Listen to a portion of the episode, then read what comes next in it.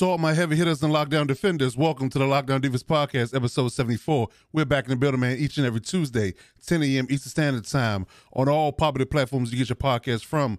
I want to thank everybody everybody out there for their support, their admiration, and their views. Uh, I had a bit of a milestone this week, uh, ladies and gentlemen. Uh, I in my podcast last week, I got my first dislike.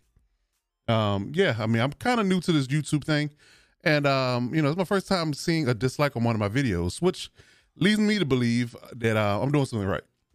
Uh, typically, when they start uh, giving their opinions on your content, typically you're doing something right, and it's something that you were said that was probably the truth, but, but ultimately rubbed in the wrong way. And if I had to guess, I would say it had something to do with my take on what the NFL should do in their hiring practices. Um, but guess what?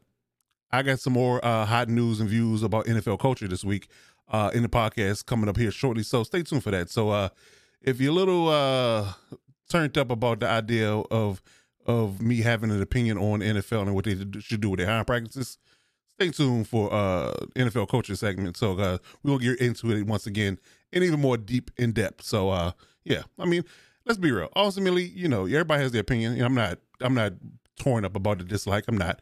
Everybody has their opinion, but you know, just funny that uh somebody actually disliked the video for the first time in my uh over a year doing my podcast. So that's an interesting take.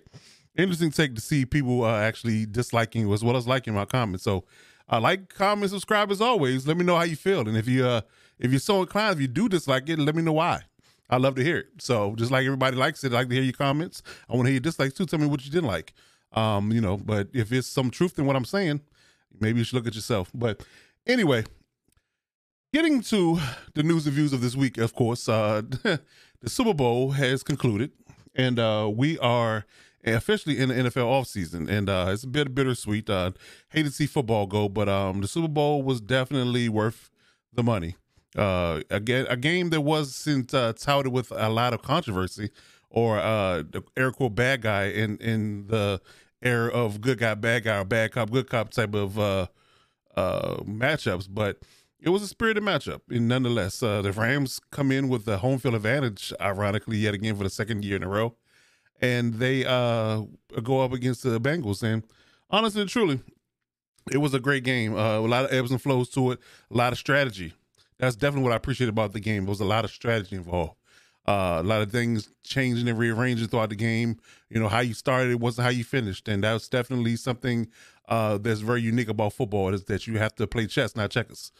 And that's what they did. And that's what they did at the, at the highest level. And I definitely was appreciative of that aspect of it. Hate to see football go for, for a brief period, but it was definitely a way to go out. Um, so yeah, so let's get right into it, man. Let's talk about NFL headlines this week. Let's get into the Super Bowl recap. So, uh, the NFL, I tell you, they they they always uh they always give you a show. I tell you that they always give you a show. Um, you know, aside from that, just, just I mean, I'm talking about the theatrics of the Super Bowl itself. It was a definitely a star-studded event as well as a, a, a one of a kind event, to say the least. Um, but what I want to get into is the uh, positives and negatives and uh, my overall take of the Rams and the Bengals performances in the game.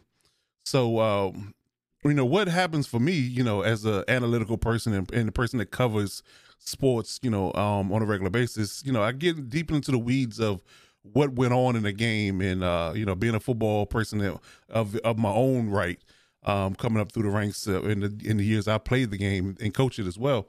You know, you get really, really, really, uh, locked in and analytical and, and, and very detailed when it comes down to what happens in the games. And, you know, I just looking at it, like I said, it was a very strategic game. You know, it just, you know, speaking of a brief moment, what I'm saying is that I love the fact that Raheem Morris made so many different changes and looks and and uh and and overall uh, ways to rush the passer.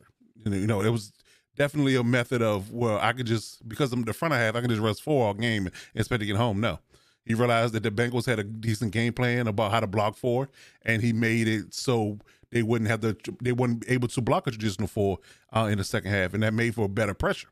You know, a lot of there's a lot of moving pieces here, man. I'm telling you. I mean, we can get in all day. We spent a whole podcast talking about you know the chess moves that were made on the field, but this was definitely one for the ages as far as being uh not talked about or underrated when it comes down to the moves the teams made. You know, So I'll start with the Rams. Uh, my takeaways from what the Rams did, I and I honestly truly thought this might be a runaway when the game started, uh, because the Rams were cooking early and they looked to seize the moment very early. And the Bengals came out with the ideology and philosophy they're going to do the same thing they did against the Chiefs. They were going to take away Tyreek Hill or Cooper Kupp in this situation, and they were going to let them beat you. And that was that was the move. We're going to bracket, double, do whatever we got to do to keep the keep two guys around Cooper Kupp at all times, so Stafford didn't have an easy method to throw the ball to Kupp.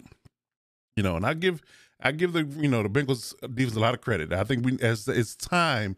You know, we've you know had to wait to the end of the season, obviously, but I think it's time to really truly give credit to the Bengals defense for being really really stout. Uh, and on, on, all facets of the football, and from a defense perspective, you know, we're talking uh, all, all three levels: D line, linebacker corps, and secondary. Uh, the safeties are really good. The D line is really good. Linebackers underrated. You know, corners still work in progress a little bit. I give Chidobe Bay, you know, a lot of credit. Uh, Mike Hilton a lot of credit, but Eli Apple, boy, woo, uh, yeah, got to work on it. Got to work on it. But you know, that's why he's a journeyman at this point. He was with the Giants originally, bounced around. Now he's with the Bengals. But yet again, you know, speaking of the Rams, you know, I think that uh, they were not allowed to run the ball uh, ultimately when it came down to the entirety of the game um, especially early, they weren't getting anywhere from the from a run perspective. And the Bengals defense was really really stout. They weren't allowing any yardage up front. I mean, they averaged like one yard to carry um, early on, and I think that literally lingered all throughout the entire game. So that was one aspect of it, and and I was kind of concerned at first because you know the genesis of the Rams uh, offense is ultimately the run game. You get your run game going, play action passes, shot plays, things of that nature generate off of that. Um, you know, he made the defense very uh, uneasy and on his heels, but they couldn't run the ball. you know, I think that Zac Taylor knew that, and they said that we're going to do our best to stop the run and make them a passing team, and it ultimately should play into our hands with our pass rush and our secondary. But the Rams had a little another thing coming when it came down early in the game. Uh, like I said, they were going to double Kupp. They're going to take him away, and uh, Odell Beckham got cooking early and often. I mean, I mean, he was moving well. You know, it's definitely was something to see. You know, he looked like you know the Odell of old. You know, if there's such a thing. I mean, I, I would I would think you know, and from my perspective, I would think that he didn't truly ever ever ever ever fall off. It just was a circumstance. You know, when he had a good team in New York, he was he was flourishing. Never had a good team or never had a good quarterback in, in Cleveland. Get a quarter quarterback and, and, good teams in a good situation in, in LA, he's back to flourishing. So I really, truly, to me, I really think he never, ever, ever really fell off. It just a circumstance dictated his production, and that's a lot of people's uh cross to bear. It really is. So you have to look at it from that perspective. But you know, again, Odell was cooking. Nobody could cover him. You know, no matter who you put on him, if he had one-on-one coverage, it was it was lights out. That first touchdown he had was masterful.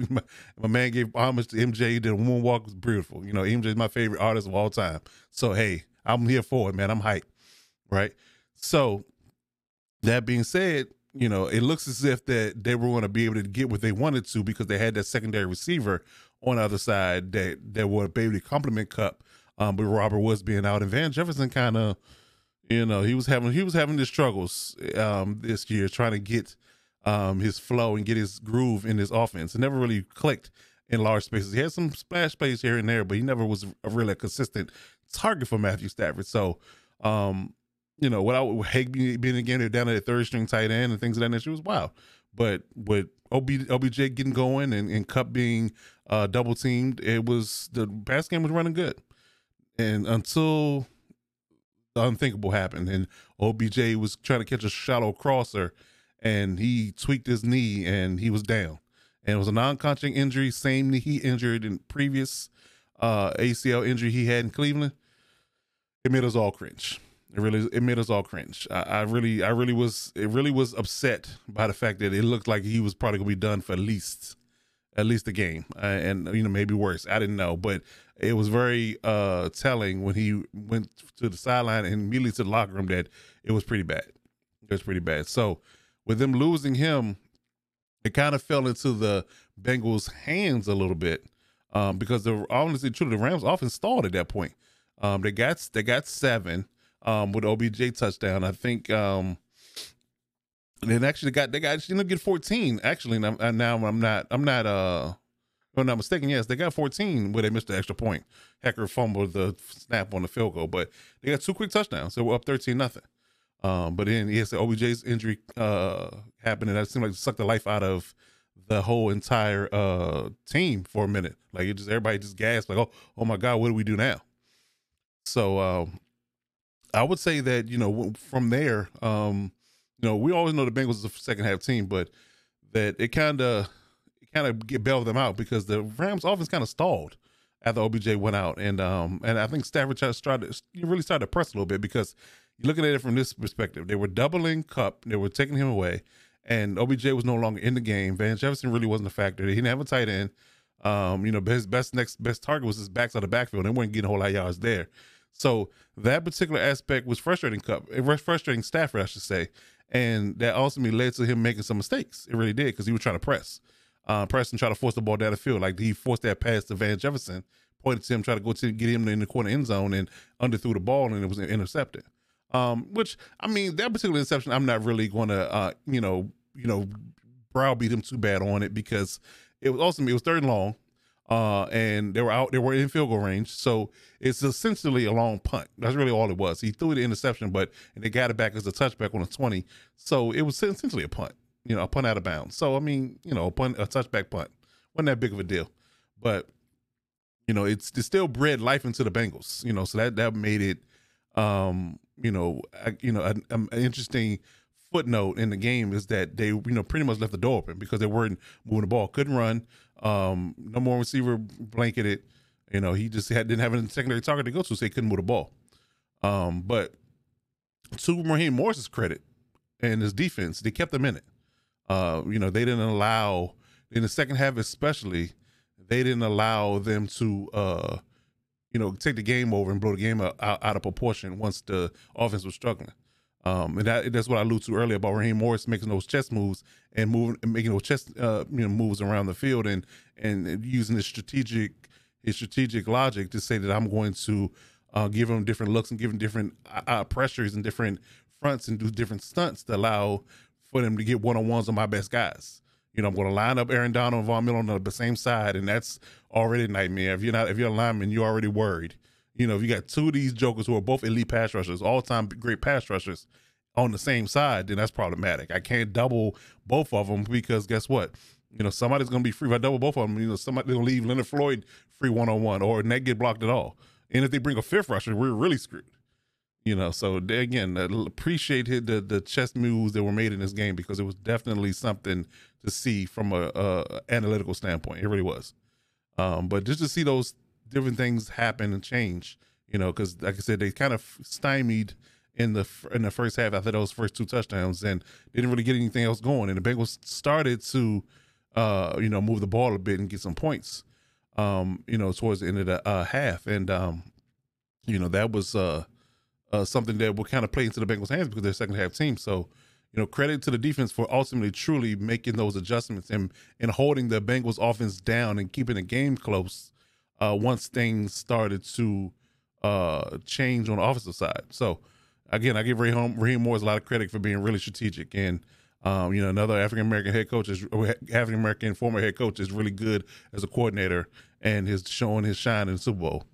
Um, definitely something that, uh, something that I was appreciative of and great to see. It really was. So, you know, I think that that particular aspect of it kept it close, and uh, we started getting too late into the second half. Um, you know, and I guess you know you have to address the elephant in the room and say that you know those defensive penalties that happened in the Bengals against the Bengals um, and later in the game allowed Stafford to gain some uh, steam in his offense and ultimately got them a score to bring them close. I believe there was 16 to uh, 20 going into the last drive, and um, you know they were able to. Uh, get Cooper Kupp wide open um, on well, won't call it wide open, but on one on one on the outside, uh, which allowed Stafford to get him a uh, nice fade route pass to the corner end zone, back shoulder, and Cooper Kupp was ultimately able to uh, close the game out in that regard from the Rams' perspective and put them up 23-20.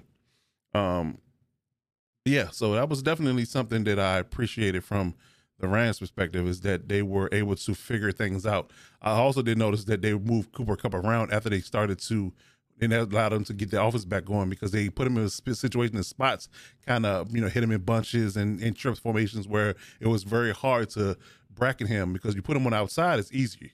You know, easy to double team. You play one person plays outside leverage, one plays person plays inside leverage, and you, you can double him that way. But if you put him in a slot or you put him in a bunch formation and things of that nature, it's, it's hard uh, especially when you got moving pieces out of the bunch that's going different ways. It's hard to match up, you know, and you get free releases and things of that nature, and you're, and you're down the field and you're wide open, or you're on one on one coverage. And we all know one on one coverage, Cooper's Kupp, he's always open. So, yeah, man, it was definitely a great match uh, from the Rams' perspective, and that's that's my takeaways from them.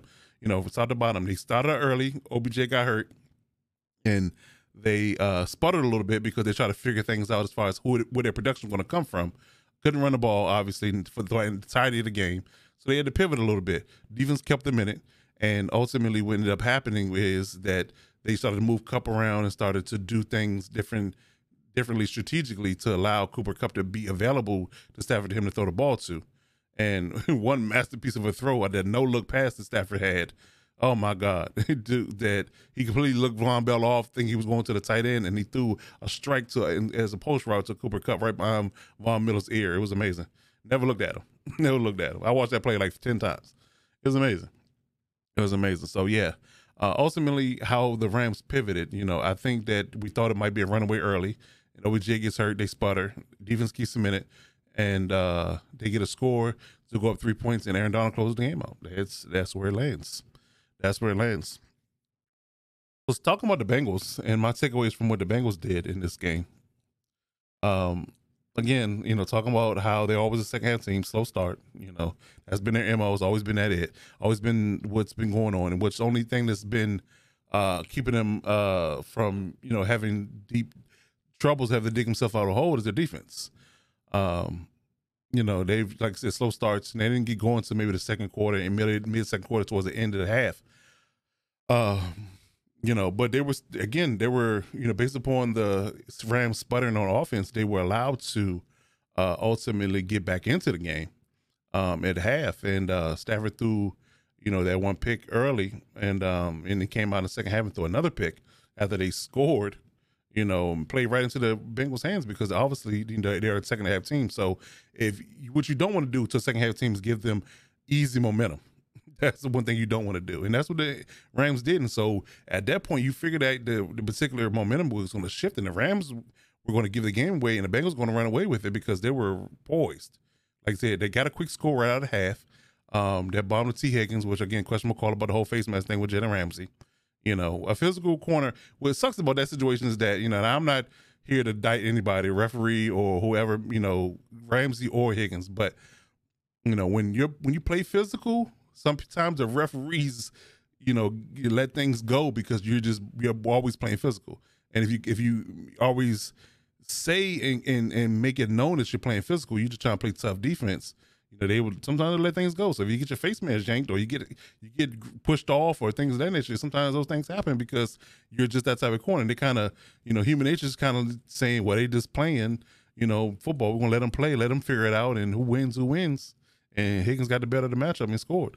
So that particular aspect happened. So they get that touchdown, and then Stafford throws a pick right behind it off a tip pass to Skowronek. He he muffed the pass coming across the middle and let it bounce in the air, and they picked it off. So uh, that was truly um, where he thought the tide was going to turn.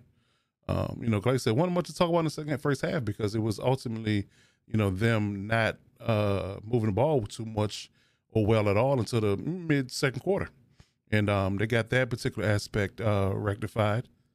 And um, once they did that, they were able to, um, you know, move the ball and in the second half and get a score, and then get a turnover, which they were going to drive down to score again. And if they got a touchdown, they were really going to, hopefully, you know, bust the game wide open. But again, that goes back to that Rams defense. Aaron Donald and Von Miller had other plans. They really did.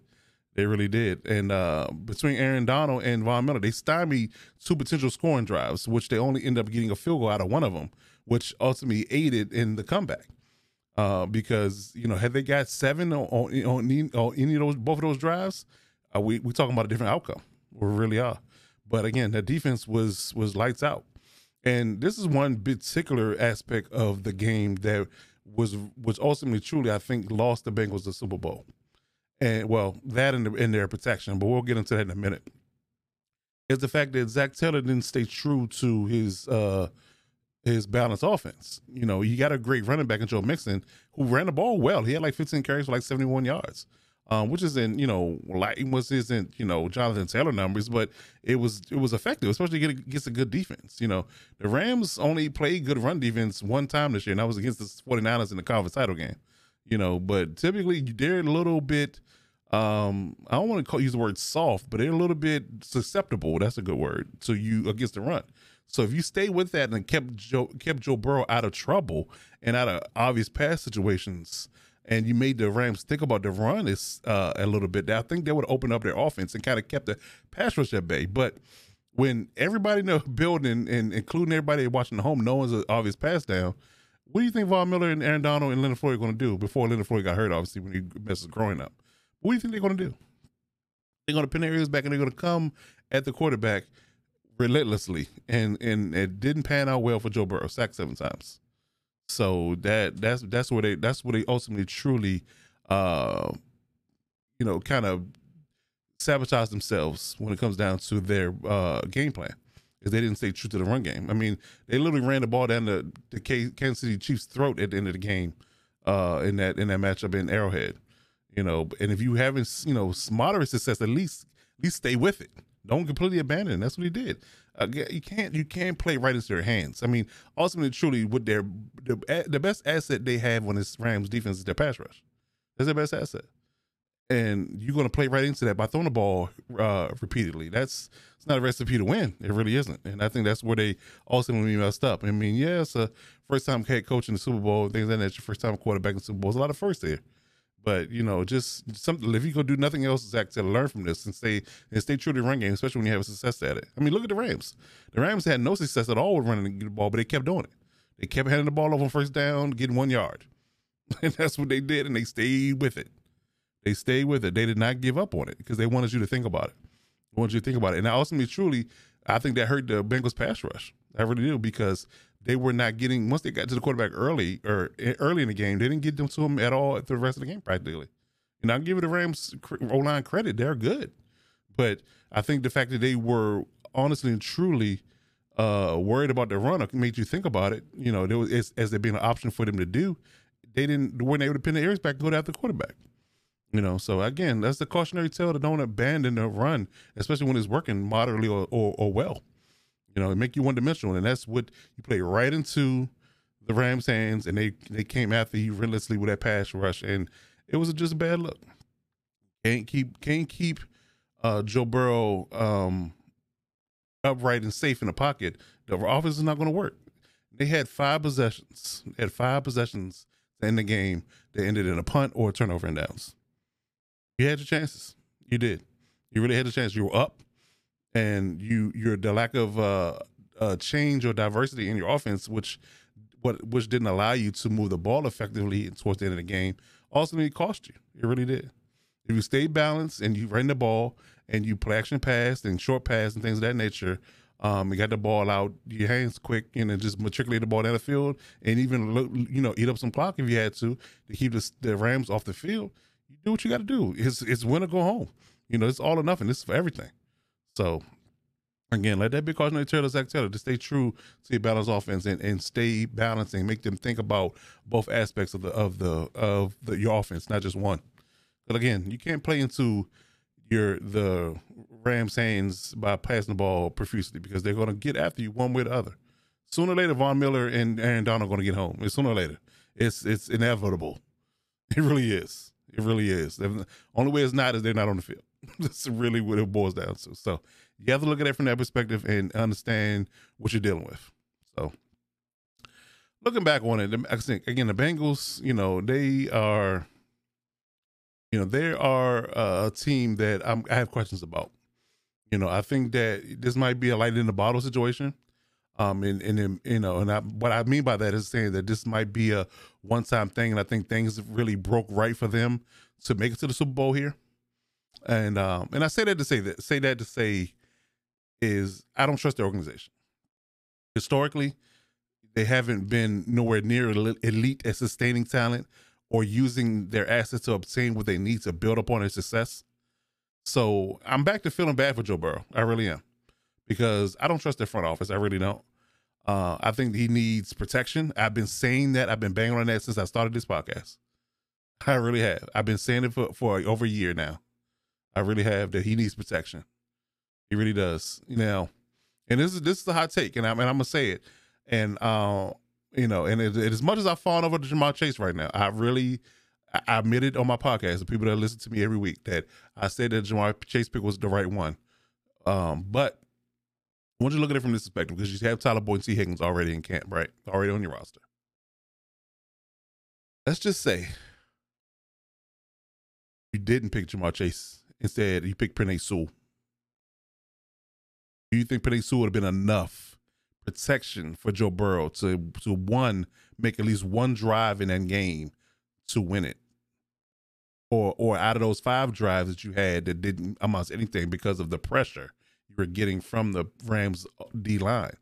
Do you think that he would have held up long enough with him and Jonah Hill on each end of their uh, line? You think he would have held up long enough to allow Burrow to be more comfortable in the pocket and allow him to get the ball down the field and get uh get down the field and either get a field goal or a touchdown? And any any point in those five drives, I think you would have. So would you have traded uh Ja'Marr Chase for Penei Sewell for a Super Bowl? I think I think you should uh, and would have if you could go back in time and do it again. Ultimately truly, because um, again, everything broke right for you, you know, from a, a production standpoint and a, and a win standpoint and a matchup standpoint, who you played. You know, things fell apart in your division. You won a division. You played the right people at the right time. You had the right game plan. I'm just saying that Ja'Marr Chase was definitely uh, highly productive in the, in the catalyst in this in this happening. But let's just say hypothetically, you didn't draft Ja'Marr Chase, you drafted O lineman in the first round and drafted a, another uh, receiver in the second round, and and boom, your protection is better. You still got three good receivers, and you allow uh, Joe Burrow to stay upright and comfortable and be able to deliver the ball in the field. I think that ultimately would have ultimately won you the Super Bowl. So, you know, you're not wrong for Jamar Ja'Marr, but I'm not wrong either for saying you needed Penei Sewell instead of Ja'Marr Chase. I'm just saying. All right, so in the Rams situation, I think uh, you know what's uh, you know this is uh what's next in a sense for uh you know with the Rams. I think that um you know they're a different story. And this is my takeaway from you know what's going to happen for them uh going forward. You know, I think they have um you know they'll they'll ultimately truly you know as being Super Bowl champs they'll they'll figure it out. You know, unlike the Bengals front office, I trust them to ultimately figure it out. You know, um, and I think they will have a team built uh, around success, like they have had since they've uh, been had this tandem of McVay and Snead and Kroenke, uh, all you know, pulling the strings from different facets, trying to keep this team together. Now, there's one thing I don't want to see, and I and I'm and I'm really hoping, you know, I don't, know, I don't, you know, you know, some people in that are my Chargers fan listeners probably think it's sacrilegious to root for the Rams, but it's not about me rooting for the Rams, but I root for Aaron Donald. I always have. I love Aaron Donald. I always have. I mean, you know, people, you know, going back to playing Madden, my Madden days, I would offer people three first round picks for Aaron Donald services. That's how much I love Aaron Donald. And that's just playing it with him in Madden. It had nothing to do with, you know, rooting for him in real life, but I root for him in real life. He's an excellent player. He's one of the most dominant players I've ever seen. You know, I, I've, I've, I've, I have very high regard for LT, uh, Reggie White, Bruce Smith, and Aaron Donald. Very high praise. they're very high in my book as far as all time greats in my book. And again, he's talking retirement. You know, he was, you know, kind of teetering on that, and I don't want to see it. I really don't. I understand that he may not have nothing else to prove at this point. Three time defensive MVP, you know, uh, pretty much all pro every year that he plays, unblockable, you know, in, in, even with two people you know, I mean, the list goes on as far as what he can can do and how good he is from an interior pass rush perspective. I mean, you haven't, I mean, uh, short of Warren Sapp, I think you know as far as being a menace in the middle, and that's and that's that's a that that bar is, is wide. Like the the bar for where Aaron Donald is, the Warren Sapp is, is, is a wide gap, and and he's the probably closest person I can remember offhand that was uh, interior pass rusher and would really wreak havoc like that. You know, John Randle kind of comes to nine too. But again, I, I John Randle and, and Warren Sapp in one bucket, and and Aaron Donald still in another. He's in a whole different league. So I don't want to see him retire. That's one thing I don't want to see. I get it, you know. And at this point, you know, I really feel like you know, hard person to say he isn't a Hall of Famer right now. You know, but I think I want to see a few more years of him cementing his legacy. I mean, maybe we could put a couple more rings on those fingers, you know, before it's all said and done. But as a team, I think that you know ultimately, I think the ownership in the front office, they, I, like the Bengals. Like I said, they, they'll figure it out. I have faith in, their retool as roster, not reload, but retool, because we know what happens when you say reload. Look what you know. You ask the Buccaneers what happened with that. But uh, nonetheless, I think they'll they'll bring a team back that's in the championship conversation again in July. And, I, and the only request I really truly have for the for the Rams is that this bring Odell Beckham back health when he becomes healthy. Bring him back. I think he deserves that much. I really do. I really think him and Von were were deep catalysts in in in being the final pieces that you needed to be able to get you over the hump and get your Super Bowl title. I really do, and so I think they've earned the respect. If they want to come back to the team, they should, and they, and, and you owe it to them. I really do feel like you owe it to them to bring them back. Now, I understand Odell with his injury is probably going to be out probably to the playoffs next year. I'm thinking timeline wise, and we're in February. That's a some people say it's a year injury. Some people say it's a ten month injury. I mean, you look at it. Uh, Adrian Peterson, when his situation, he had he hurt it in December and he was back in camp in August. So what's that? Nine months. So you know, I mean, and he's a freaking nature in my opinion too. So that's a whole other conversation. But that, particular injury, you know, people are starting to come back earlier and earlier from injuries these days because of treatments and advanced medicine.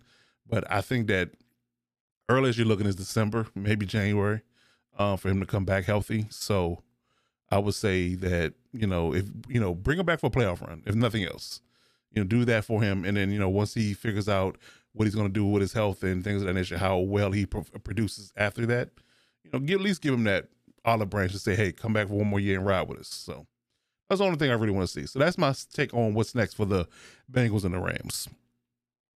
So let's talk about what's next uh and, kind of a bit of a headline piece for the NFL uh overall. Now I'm hearing some rumors in Arizona that there's a lot of turmoil going on with Kyler Murray. Now he has unfollowed his uh all his affiliates when it comes down to the Cardinals um, organization of friends, players. I mean, anything that's quote unquote having to do with the Cardinals, he's unfollowed them on Instagram. I believe it's Instagram. And uh, it comes down to another situation here uh, the next day or so ago, where he was uh, frustrated and spoke publicly about how he was uh, very upset about the nonsense. He's not here for the nonsense and whatever that means. So you know, at least need to believe it has something to do with his contract. Um, he's he is due for a payday, and I believe he has another year on his fifth year option. I want to say he's working on this year, um, and then he'll be have the he'll be available to sign a long term deal. So with that being said, I think that there's really really some uh, discrepancies and and you know I guess you can say differences of opinion and what he should feel like he should be paid.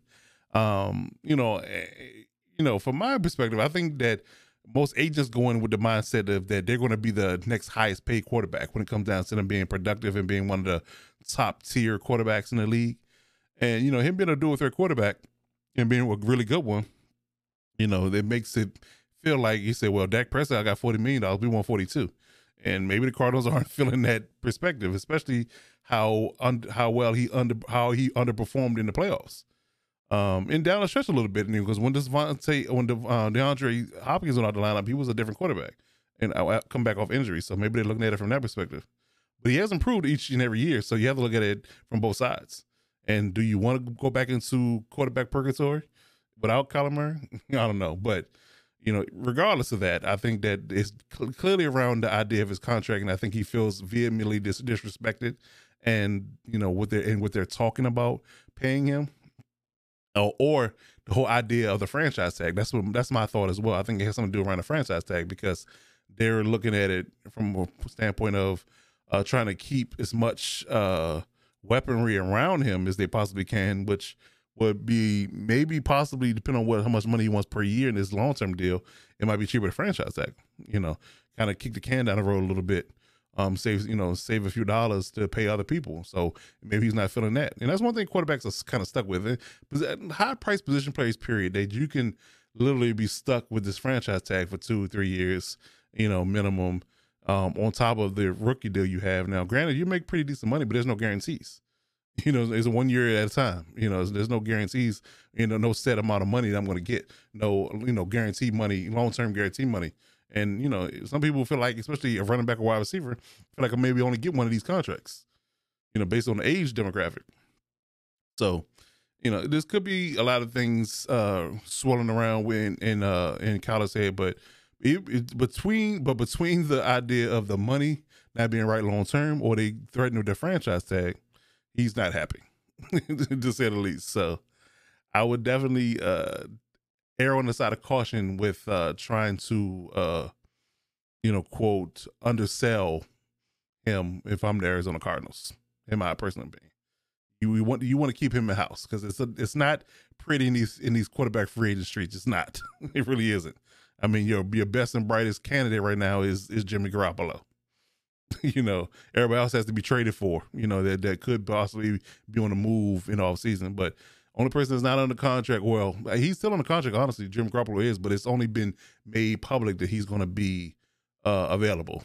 You know, it might not be a high price tag to get him, you know, but I don't know. I don't know what the Cardinals going to do, you know, but I think that you would be uh, doing yourself a disservice by not trying to keep Kyler Murray at all costs. That's just that's just just what I'm saying. What I'm saying. Speaking of quarterbacks and their drama, Aaron Rodgers you know, being his normal diva self and his, you know, theatrics about what he's going to do and not going to do. Um, you know, rumors of, uh, you know, him going to Denver possibly with Hackett. Um, you know, that's out there. Um, him potentially coming back to Green Bay and their, their love affair at the NFL honors. Yeah.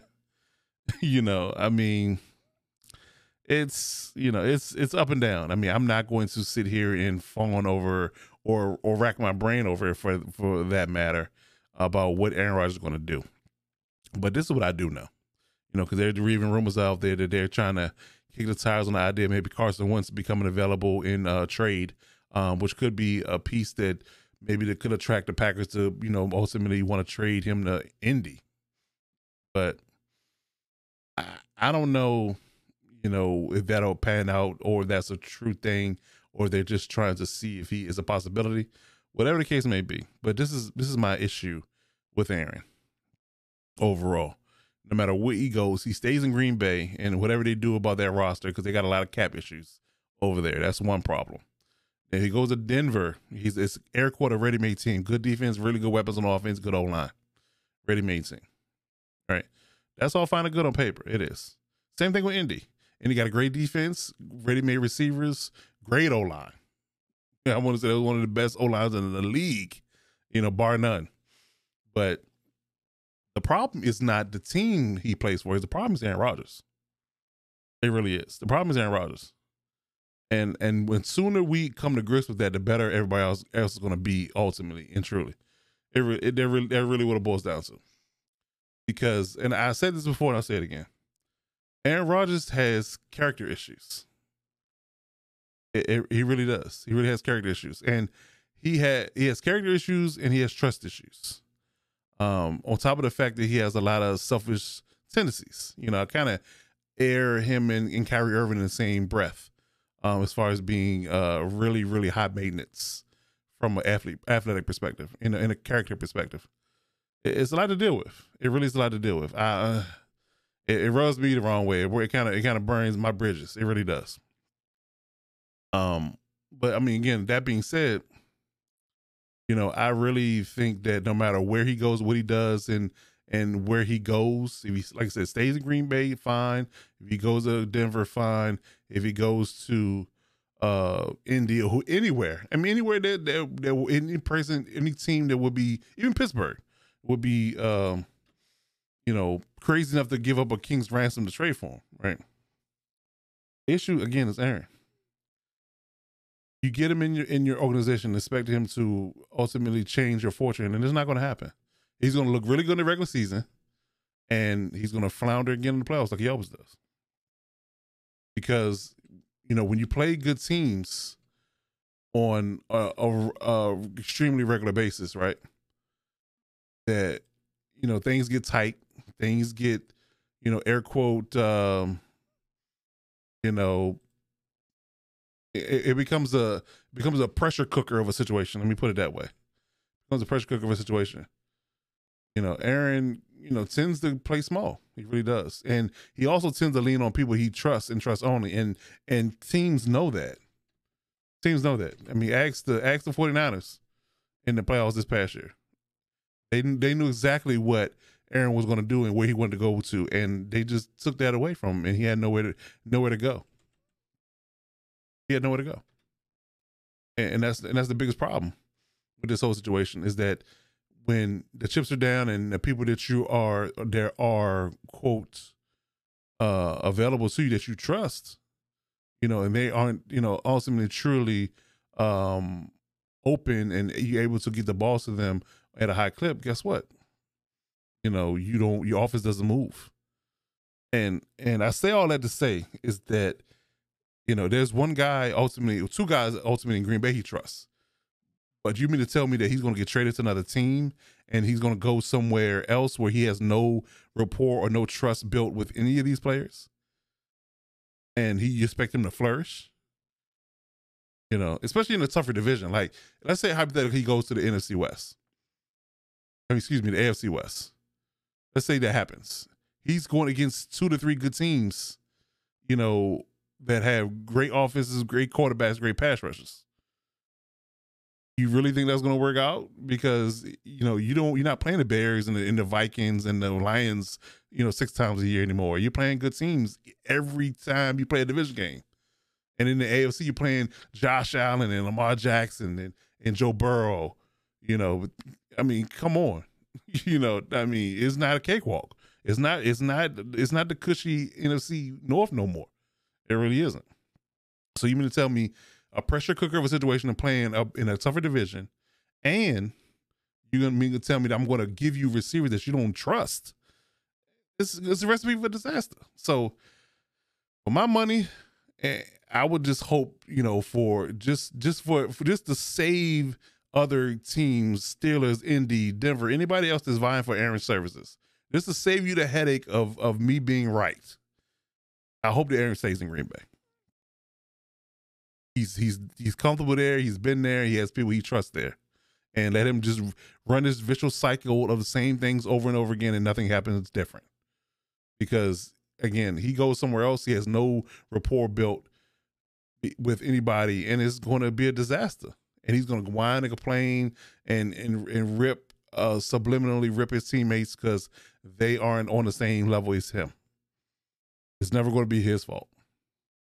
You know, and that goes back to what I said a few weeks ago about meeting people where they're at as a quarterback. You know, you have to you have to be the one to, to forge a relationship. Look what Matt Stafford did with Cooper Kupp in the in the season. You want Cooper Kupp run the triple crown. Matt Stafford's a Super Bowl champion in one year.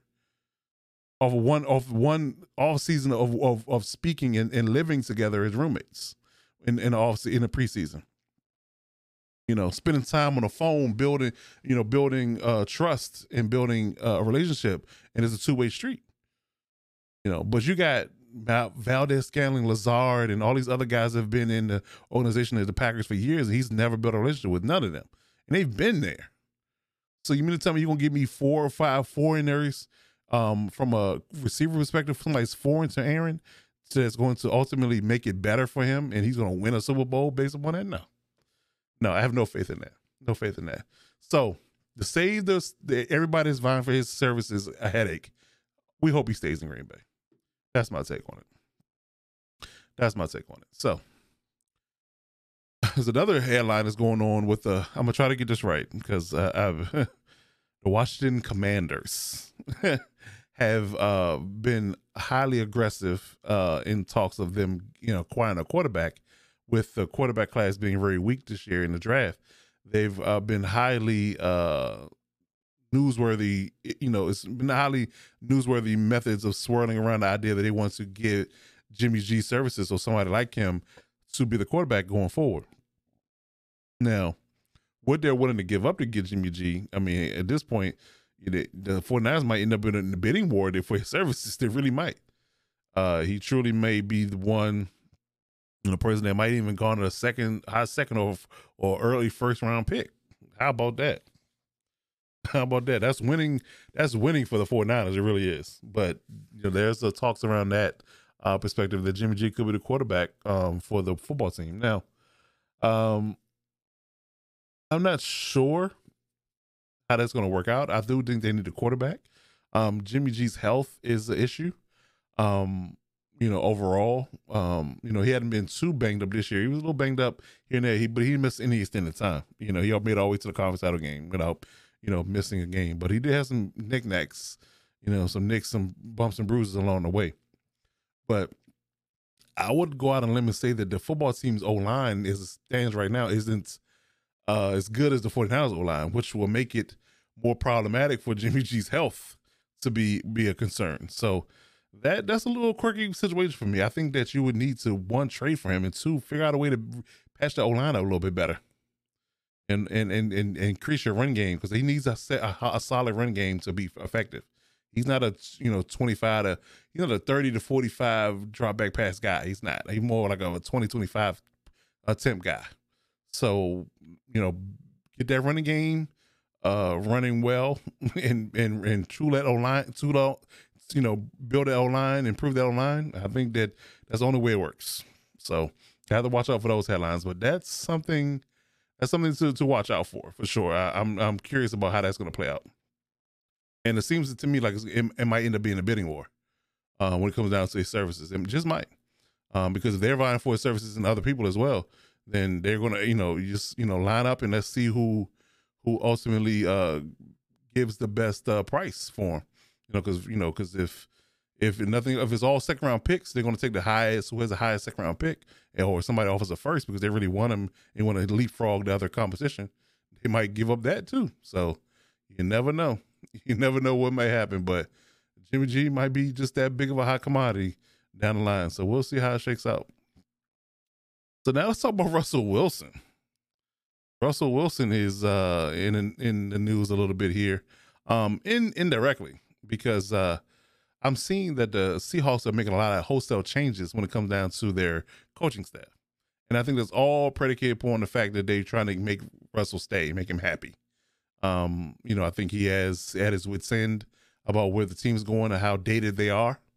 So uh I think that that's uh telling in uh what Russell's uh air quote you know, um, plans are. Um, you know, will he formally request a trade here soon? You know, um, trying to get out of Seattle, or uh, will he be able to? Uh, will he be able to reel him back in with these coaching changes? I'm not sure.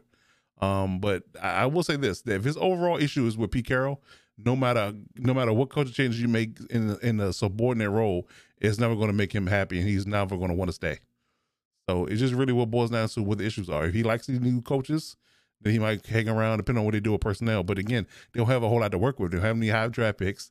Um, they're up against the cap.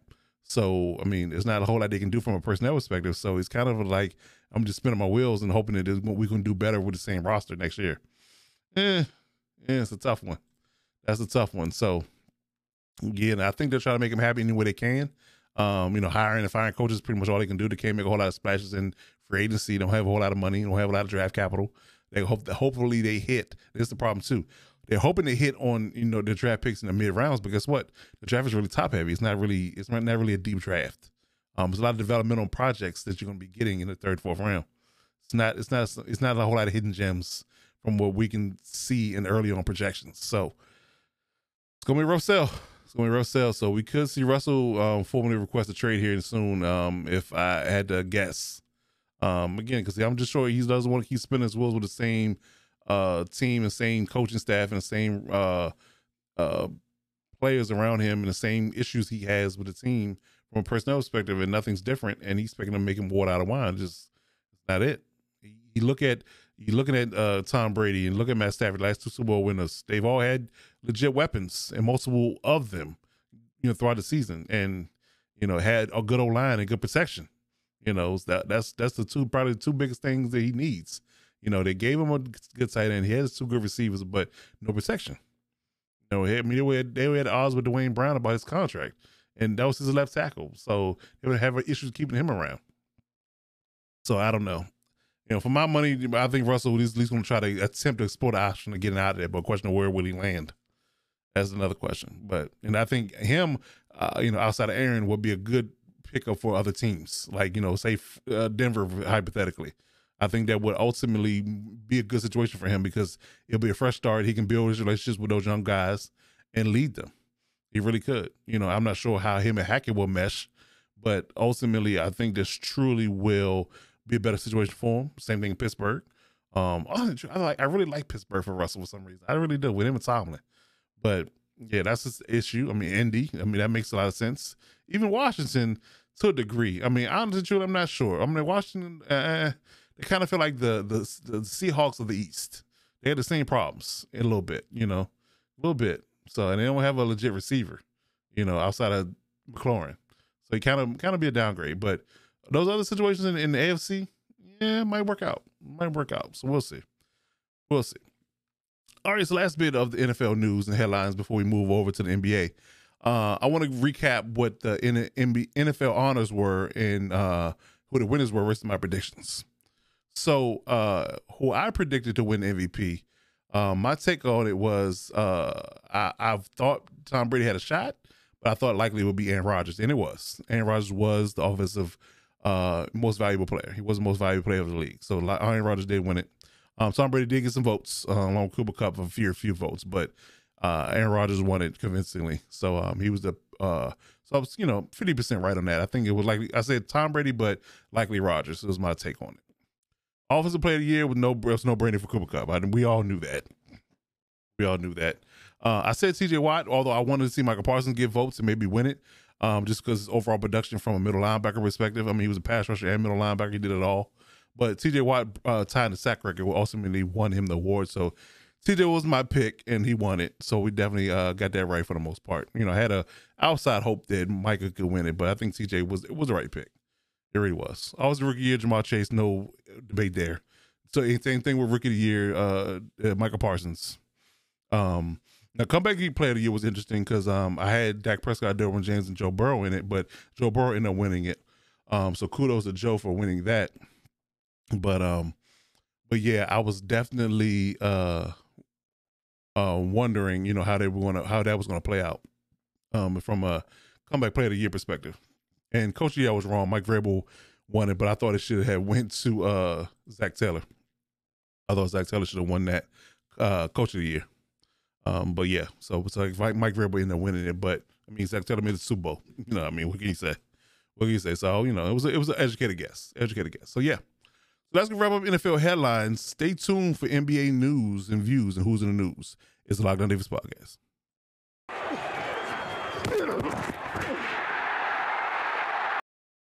Lockdown Defense family, Coach Defense here, reminding you that the Lockdown Defense podcast comes to you each and every Tuesday at 10 a.m. on YouTube, Spotify, Anchor, Apple Podcasts, Google Podcasts, and also iHeartRadio. And here lately, the YouTube page has been taken off. So if you subscribe to that, if you have not, turn your notification bells on so you never miss an upload to the channel. The Lockdown Divas podcast comes to you each and every week, breaking down the news and views of yours truly, giving you heavy hitting content educated opinions on the NFL, NBA, Lakers, and Chargers news as well, my home's base squads. So if you're looking for a one-stop shop for edgy, real opinions and news of the popular world of sports, look no further than the Lockdown Davis podcast. Also, if you're looking for me in between podcasts, follow me on any on any and all of my social media platforms. Uh, Lockdown Defense Sports for Instagram and Twitch. On Twitter, it's Lockdown Defense. And as actually had a bonus, if you want to get in and get some questions answered in our mailbag, send me a DM on any of those platforms, or you can email me at lockdowndivasports at gmail.com. Uh, get those questions in anytime between now and Friday at 5 p.m. Eastern Standard Time each and every week to be eligible to be on the show. The Lockdown Divas podcast, once again, each and every uh, Tuesday at 10 a.m. on all platforms we get your podcast from. So please tune in, subscribe, and turn your notification bells on so you know exactly when we go live. Now back to the show.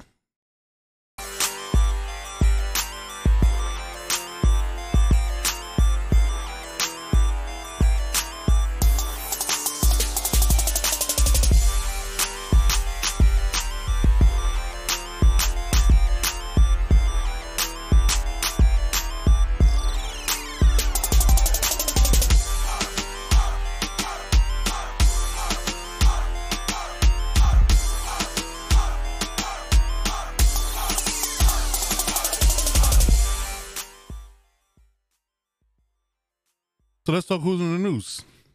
NBA version. Man, I'm here to tell you, there was no shortage of drama at the trade deadline. Now it it seemed it's to me that it was going to be very very uh, low key, monotone. When going to be a whole lot of moves made. You know, a few mid level guys moving around for picks and you know jockeying for position and trying to clear cap. Guys unhealthy, maybe getting another uh, better shot at different team with different teams, maybe a better fit. Um, you know, a couple of guys, you know, I mean, I was intrigued by the Caris LeVert trade. I was. Uh, that that made a lot of sense, and I think that was uh, a, a bit of an underrated uh, trade. Um, you know, honestly, but that had uh, come up, you know, days before the deadline. So I was saying, well, the deadline isn't yeah.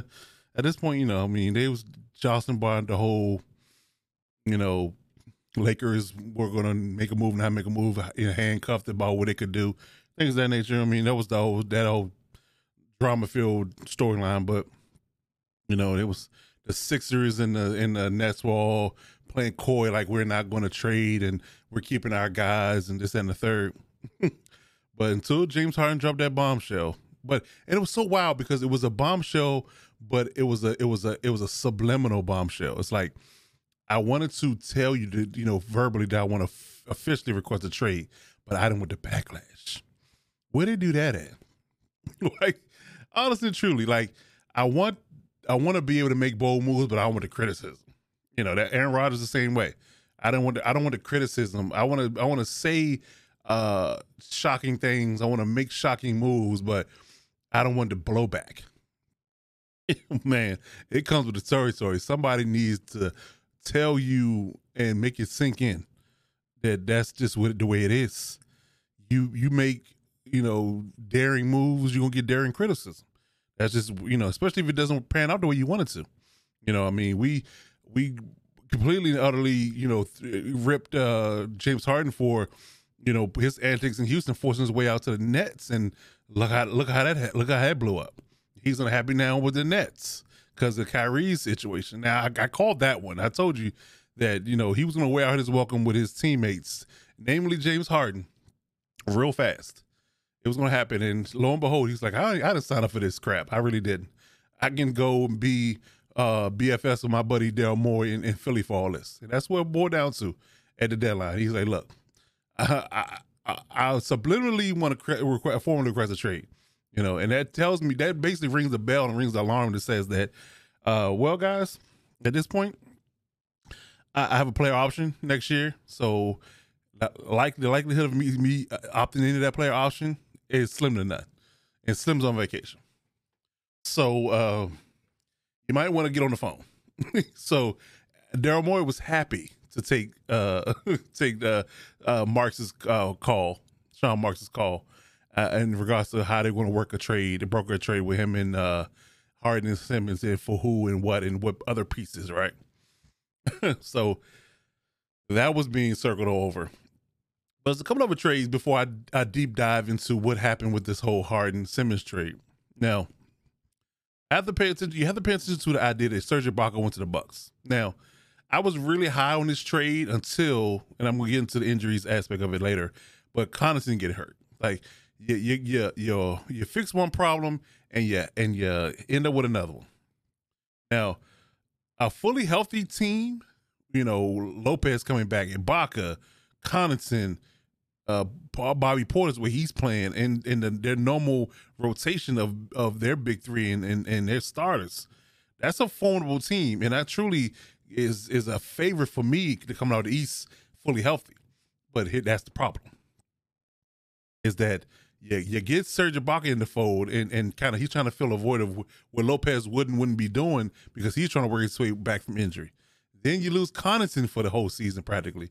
He's hope his best hope is to come back for the playoffs. Now, I mean that's that's that's not a air quote uh deal breaker or it's not the end of the world for the Bucks, but it's just it's just rough like how you try to you know put a plug in one leak and another thing another uh hole springs leak across the room. It's just it's it's it's it's, it's very frustrating. If I'm if I'm a Bucks fan, it really is. It really is. Uh, Torrey Craig coming back to the Sun. That's another underrated move for me.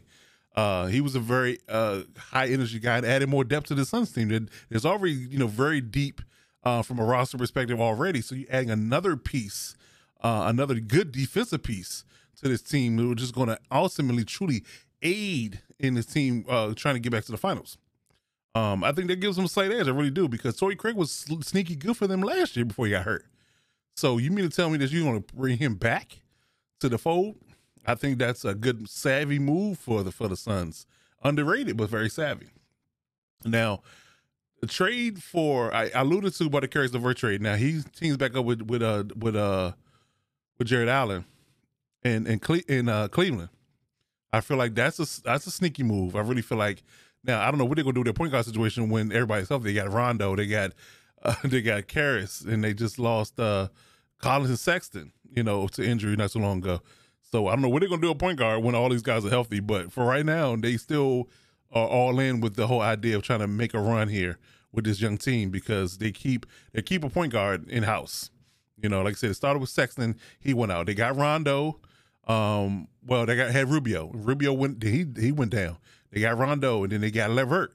So clearly, you know, clearly Rondo can't play every night. He's, he's getting old and, and he's getting long the tooth, so he can't play every night. But he is a a calming voice and a and a veteran voice in the locker room that's kind of aid these young guys and how to get them over the over the humps when it comes down to playoff basketball. So it's it's a nice seven move. I think that's a good one too. Now, it's it's another it's another trade that happened um, with the Wizards and the, and the Mavericks and kind of made me scratch my head because uh, I'm kind of figure out trying to figure out how this helps either team. Honestly and truly, I'm wondering. But you, you traded uh, Porzingis away for Spencer Dinwiddie and Bertans um, to the Mavericks. Now I said in last week that, that the trade you should make that probably won't happen is that you need to find you need to find Luka number two. You really do. When I said that, I didn't mean Spencer Dinwiddie. I didn't. I did. I, that's. I didn't mean that. Like I just. I have questions about how consistent Dinwiddie can even be. Now, you know, he shows some flashes when he was in uh, Brooklyn, but you know, I mean, again, he was playing for the Wizards, so it's not saying much. So it could change. But I was more thinking about of, of a wing player, you know, a, a, a three and D wing guy, maybe. You know, a guy kind of building a motive like like Clay, Klay Thompson to be his one B or two on his team. So you get rid of Porzingis, you get Bertans, and you get Dinwiddie to help Luka out. And uh, I don't know. I think they re-signed Finney Smith to a long-term deal. Uh, I, I, don't know. I, I, don't think it helps. I really think it was. I don't even call it a lateral. It just makes the team both teams different. Um, Bradley Beal's hurt for the year, so I don't know what Porzingis going to do in Washington. Um, you know, uh, might just fade into obscurity to be honest. And and what is Dinwiddie and Bertans going to do for the Mavericks? I just I am I'm very curious about what this means for either team. Like I, it's like one of those things like you just bored, so you want to trade. Like you know, like you playing a Madden game, you playing the league. You know what? I'm bored. Let me just let me trade some pieces, see how they work out. Just, let me just let me let me pull and and push these pieces around and see if they make make a difference for my team. That's not how it's supposed to work in the NBA. It is not. You make a millions of dollars. You're really trying to compete for titles here. You're not just out here just doing whatever just because. I just don't understand it. I really don't. But that's what they did, and I'm curious to see how it works. I'm just gonna sit back and see if this pans out at all. Would he be able to compliment Luka at all? Uh, I don't have much faith at all in Bertans. I really don't. I think he was kind of, a throw in, to be honest with you. I mean, I don't know. I just don't think how they. I don't know how. I mean, it will do one thing for this team, for the Mavericks especially. It will get Luka off the ball. Then we can bring the ball up. I'll give him that. So you give you take the exertion of having Luka bring the ball up consistently away from him. He can play off the ball, which you know is that good or bad? I mean, because does he is he more effective with the ball in his hands and facilitating the offense, or is he more effective playing off the ball? I'm not sure. I'm not sure, but we're going to find out obviously because with Dinwiddie in there, he's a clear point guard. That's all. That's all he does. All he does is play point guard. That's all he does. So that's gonna be interesting to see exactly what um what how that shakes out. I'm curious. I'm curious. I got a listener to you know a, a, lawyer listening that is a Mavericks fan, so I think I'm gonna consult him about what, how he feels in this regard about what he thinks about this Dinwiddie trade. I'm curious. But let's get to the the the trade of all trades here. You got uh, Ben Simmons and Seth Curry going over to the Nets for uh, James Harden and Millsap. Now I think Millsap might get bought out, and he may not be there. I mean, he wasn't playing for them in the first place, so they were trying to find somebody, to find for somewhere for him to go. So will he stick with the 76ers or not? I'm not sure. But I mean, the key is is Harden with the with the 76ers and also them allowing them to be able to keep Thybulle and and Maxey. That was the key for me. I think that with them keeping Tobias Harden and Maxey, um, Thybulle off the bench with with Embiid, yeah, that's that's that's that's something. That's something. But the question is for the 76ers, what what what type of James Harden we're going to get? And he's still not fully healthy from what I read yesterday. Is that he's still rehabbing his injury? He won't be playing for the 76ers until after the All Star break, and he's not playing an All Star game, so he's clearly still hurt. There wasn't a fake injury. He's still he clearly still hurt. So how will him and Embiid work off each other? Now I get it that James Harden is a, is a slightly better fit because he's not uh, uh, uh, I need the lane kind of player. You know, he's a shooter. He's outside guy. You know, he plays outside in. You know, if he get he can get to the rim, that's fine. But you know, he's more of an outside presence, and that will allow Embiid to him not hit, that will allow for Harden not to impede on Embiid's game. So that in his own right, if, you, if James going to give you a double double a night or twenty and eight, something like that, and Embiid's going to give you what he's giving you, his double double, you know, twenty five and 10, 12 a night, that that could work. It could work. Um, you know, but yet again, it really just all depends on what type of James Harden we're going to get, and we're going to get the true buy-in and the the Houston Rockets style of of of James Harden before he you know decided to get um controversial with his um antics. I'm going to call it, um, you know, being trying to be PC here, but we get the locked in James Harden like we had in Houston when he was, you know, tr- making those playoff runs, it could definitely be something. It definitely could be something. And I think they are really good defensively. They got a really good veteran coach. Um, it's just a question of you know what type of James Harden we get. We the, we the Houston Rockets James Harden, the, the locked in James Harden. I think that's going to be something. I think that will help them rise in the ranks and make them maybe top three. Um, you know, from from a team perspective, as far as who's going to compete in the East. Um, because you got uh, I'm not I'm teetering on where I'm at with the Bulls right now, but but I clearly got the Bucks. I clearly got the Heat there, one and two, and I think the 76ers can make a move. I I don't I got questions about. I mean, hell, the Nets are already down in eighth right now, when and with no KD yet. Um, so even when he does come back, you got KD, had part time Kyrie, and you got Ben Simmons. Yeah, I'm not sure. I'm not sold on that at all either. But I think that for now, I think for right now, I think long term, you know, it might pan out better for the for the Nets as far as winning the trade. But I think the 76ers right now, on paper, look like a more formidable team to me. And I think that I like their coach better. I think top to bottom, I like their coach better, like their talent better. Clearly, I, I'm Embiid is never. I'm never going to question Embiid's ability when he's on the court, as long as he's not hurt. He's going to get it done. Play like play like an MVP. And you know, Harden, if he's locked in and he's engaged, I think that it truly could be something. It really could. But again, it's a wait and see for me. It really is a wait and see. We gotta have to see how this meshes and down the stretch because we got end of February, all of March, and half of April to see exactly how it's to pan out. You know, so again, it's a wait and see. I'll be logged in to see these games. Football's over now.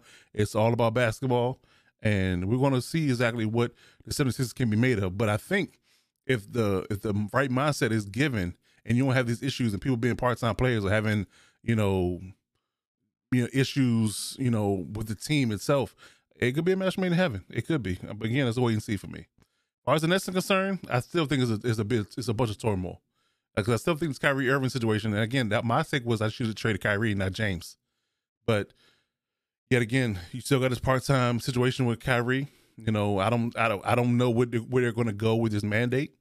You know are they going to you know uh, lift it or they're not you know. But I still feel like you know if if he's going to be a part time player, you know, in the next two or three months, it's still very problematic for the team, you know, because it's still a night and night out basis. Let's look, at it from this perspective.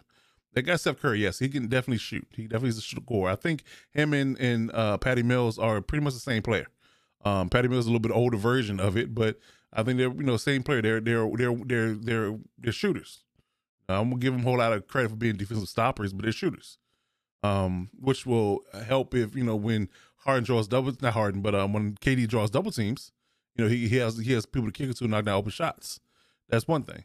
But Ben Simmons, again, he's a, he's a facilitator, good defensive player, and and I, I got to go towards the right to score kind of guy. You know, so does it does that truly when KD when KD's only was only person available and Kyrie's not for home games? You know how how does Ben and and, and KD to work off each other? But I feel like the bulk of the scoring, the bulk of the uh, uh onus of the scoring uh, is going to be on KD, and that's and he's still nowhere different where from where he was before Kyrie started playing part time. You know, because James was hurt, he wasn't really getting anything done, and he was putting ahead to put up triple doubles tonight for them to win. So I don't like it. I really don't. so, I mean, you know, it, it could it could help with Ben playing. It could. I just I got a lot of questions about it. I, it's another wait and see. I really don't. I really don't. I don't really don't. I have less, much less faith in the Nets working than I do the 76ers. I really, I really think. But Kyrie being who he is and KD being brittle at this point and him not having to put the onus on him to do everything. Um, you know, who knows what Ben is going to be not going to be. I, got a lot of questions. I really do. So it's a wait and see. But again, if I had to put a slight, a small amount of money on who would play finish better in the standings at the end of the season, I'll put on the 76ers. I really would. But yet again, it's a wait and see. But I, am just very curious about where where this is headed, um, and what's what is what is that going to mean? What's it going to ultimately mean for uh the, the both teams when it comes down to um you know how they finish and how they how they ascend or or or hell they could descend um in in this back half of the season after the All Star break. So we will see. So switching gears a little bit, I'm talking about uh the NBA brand and um injuries. Um and I talked about this a couple of weeks ago, I believe, um about the NBA season. Um we just witnessed uh, Bradley Beal go out with a wrist injury and he's uh, done for the year. Um I, you know, I got I got a week's worth of takes about that. You know, we're not going to deep dive into that too hard, but uh Zach LaVine, uh he has he's getting an opinion on his knee in California in the next couple of days. He has a, a knee issue. Um, Connaughton, I just talked about, he's going to be out for the rest of the season at least, um, with a hand contusion. Um, and then Robert Covington, who just got traded from the Blazers to the Clippers to try to keep the Clippers afloat until they figure out what they're going to do with Paul George and hopefully he can come back and and a very very slim chance that maybe Kawhi Leonard will come back and they would have a whole team to make a playoff run. Right? They would you know make themselves you know, into a a playing game or a playoff team, which which was likely their goal. And if they were got if they became whole at the end of the season, you know, hypothetically, then that could, you know, surprise some teams and maybe give them the edge they need to maybe make a title run.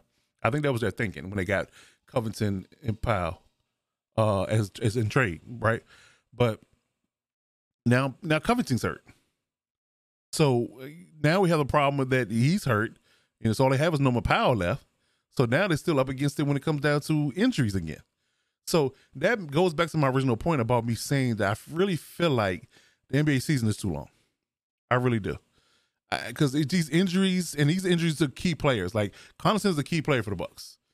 Zach LaVine is clearly a key player for the Bulls. Bradley Beal is the only key place on from the Wizards, and Covington, Covington is a is a is a great play, role player for the Clippers. So you losing these guys. KD's still out. Draymond's still out. Uh, you know, a few other guys are uh, still hurt. You know, they're trying to bring them back. Brook Lopez. I mean, it's plenty of guys that are hurt. You know, and KD and LeBron just came. I mean, AD and LeBron just came back from injury. So I really feel like the NBA season is too long. I really do. I think they should cut it down to about 50, 52 games and the playoffs, which ultimately the, the, most you could ever play is 82 games is a if you play seven game series in every series leading up to the finals and win the finals or playing the game seven in the finals i think that should be it um, which again that will go back to the idea of you being able to maximize your uh, time uh, your money your your games on tv things of that nature give more people more access to you things of that nature um, and you have a better you put on a better uh, show when you give guys more time off in between games I think all these games, all this traveling, it's so much wear and tear on these guys' body. They have to play heavy minutes, things of that nature. You know, I just think there's too much on them playing 82 games a season. I really think it is. You know, and I mean, clearly this is going to be it'll be a big fight if they ever discussed it because it's a lot of money involved. You know, but You know, I think you should cut the NBA season down. I really think I think it's 82 games is way too many. I think it's way too many games. And I, you know, to me, to, have, to play such a high level game and as very taxing and very strenuous and very uh uh high cardio uh, type of game, it, it's it's too much. I really think it's too much. And I think injuries are really telling the, the on them as far as it being an issue. Because honestly, truly, and I don't, I don't want to criticize the NBA brand of being weak, you know, having issues or or kind of being lackluster in spots, but that's that's kind of what it feels like a little bit.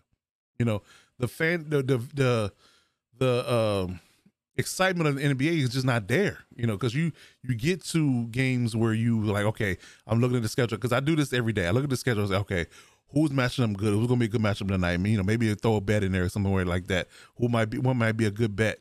Uh, things of that nature. I'm just checking out my my just day to day checking it out, right? And I'm looking and like, okay, well, all right, the the the Warriors and the Clippers are playing tonight. You know, that was last night. And I was like, well, shit. I mean, Draymond's not playing, and and Connaughton's now. He Covington is now out. So I mean, again, the, the game is different now. This is not going to be the same. You know, so it just loses. It loses. This, it just loses it factor. You know, so if you cut the games down, that will cut down on injuries, and that will give you more TV exposure.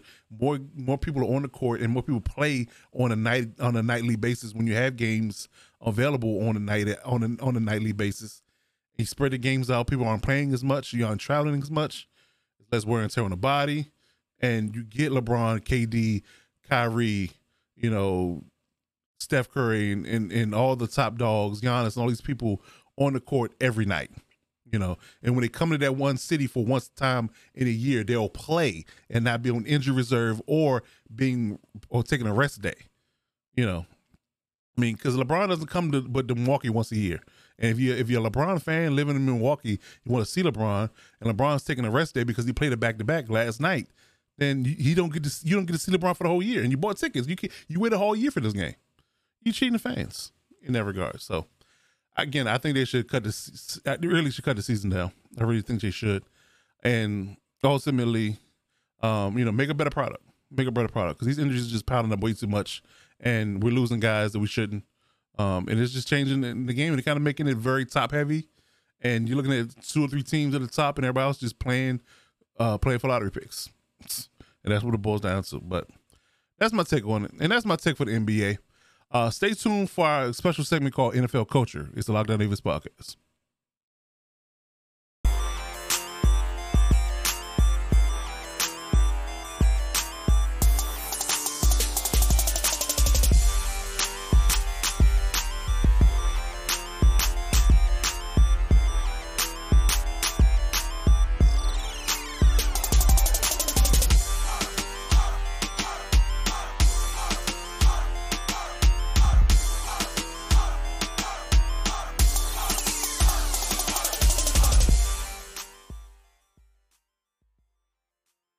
Back with our special segment called NFL Culture. Now, this is a new segment, um, a segment that's going to be geared towards me talking about um, where I feel like the NFL culture is and where uh, it needs to change, in all honesty. Now, last week I talked about uh, the NFL's hiring practices and what they ultimately should do to inspire real change in the NFL, and, and that is affirmative action uh, establishing affirmative action to me is the only clear and cut way for them to honestly and truly uh, get some real change and uh, it be some tangible uh, things that actually happen um, and some you know more fair practices be uh, be uh, implemented in hiring um, guys getting fair interviews fair jobs fair opportunities to succeed and fair uh, uh in fair compensation as well for them uh for their services. So um you know I th- ultimately truly think that's that's it because I mean if you look through time and I and I, and I came up with this idea based upon the idea uh, I thought about I thought about um how uh the seg- desegregation of schools went. Um and it's around the 60s I want to say uh 60s and 70s um you know ultimately and this is just comes down to kids interacting right? Um you clearly you know uh, bias and racism is taught. You know, it's not something that you're born with, right?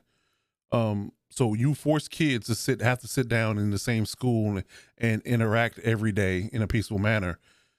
You you ultimately come up with the idea that you know that person that doesn't look like me isn't so much dislike me that that aren't the the stigmas and the and the stereotypes and the and the uh, negative connotations that have been swirled around this this particular person's race isn't necessarily true.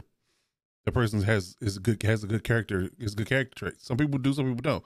But holistically, it wasn't based upon the fact that you know just because you look a certain way means you're a certain way. It, it was that wasn't the case, and they fully understood that because they were forced to sit down and have uh interaction, and you can ultimately see from a day to day perspective that these people aren't that bad, you know, and that goes for black and white, you know. There was, of course, there's some stigmas around white people just as much as blacks. You know, you know, you aren't there. It isn't perpetuating the media as much in certain regards, but there, there still are some stereotypical things that are said about both races. And when you sat down and had an honest conversation and sat down and had, you know, lunch and sat in class and had to do projects together and things that nature, homework and such and such group projects and group sessions and things of that nature, you realize that hey, you know, Bob, Billy, you know, Deontay and Jackson aren't that they aren't that bad. They aren't they're they're good people. They're good people. And that they're made for uh uh more uh friendships to be forged and realize that what was drilled into them from their parents isn't necessarily true. And it kind of debunked the, the, the idea what they were taught. Right.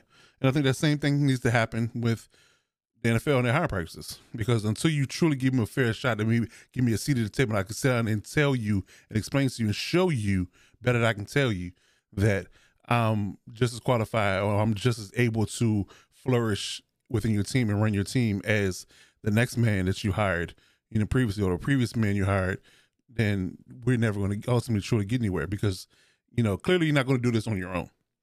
You're not going to do this on your own. So you have to be forced to have the uncomfortable conversations and have the sit downs and have the interactions and and be amongst each other on a day to day basis and, and and realize and truly understand that you know from both sides that we're not so different. And and we have the, and both of us clearly when it comes down to football have the same goals in mind. We both want to win you know we both want to win. So yet again that's what it boils down to. Make them have have to sit down force them to sit. It's just like, you know, I mean, just like mediation in your house. You have two kids that are fighting like cats and dogs.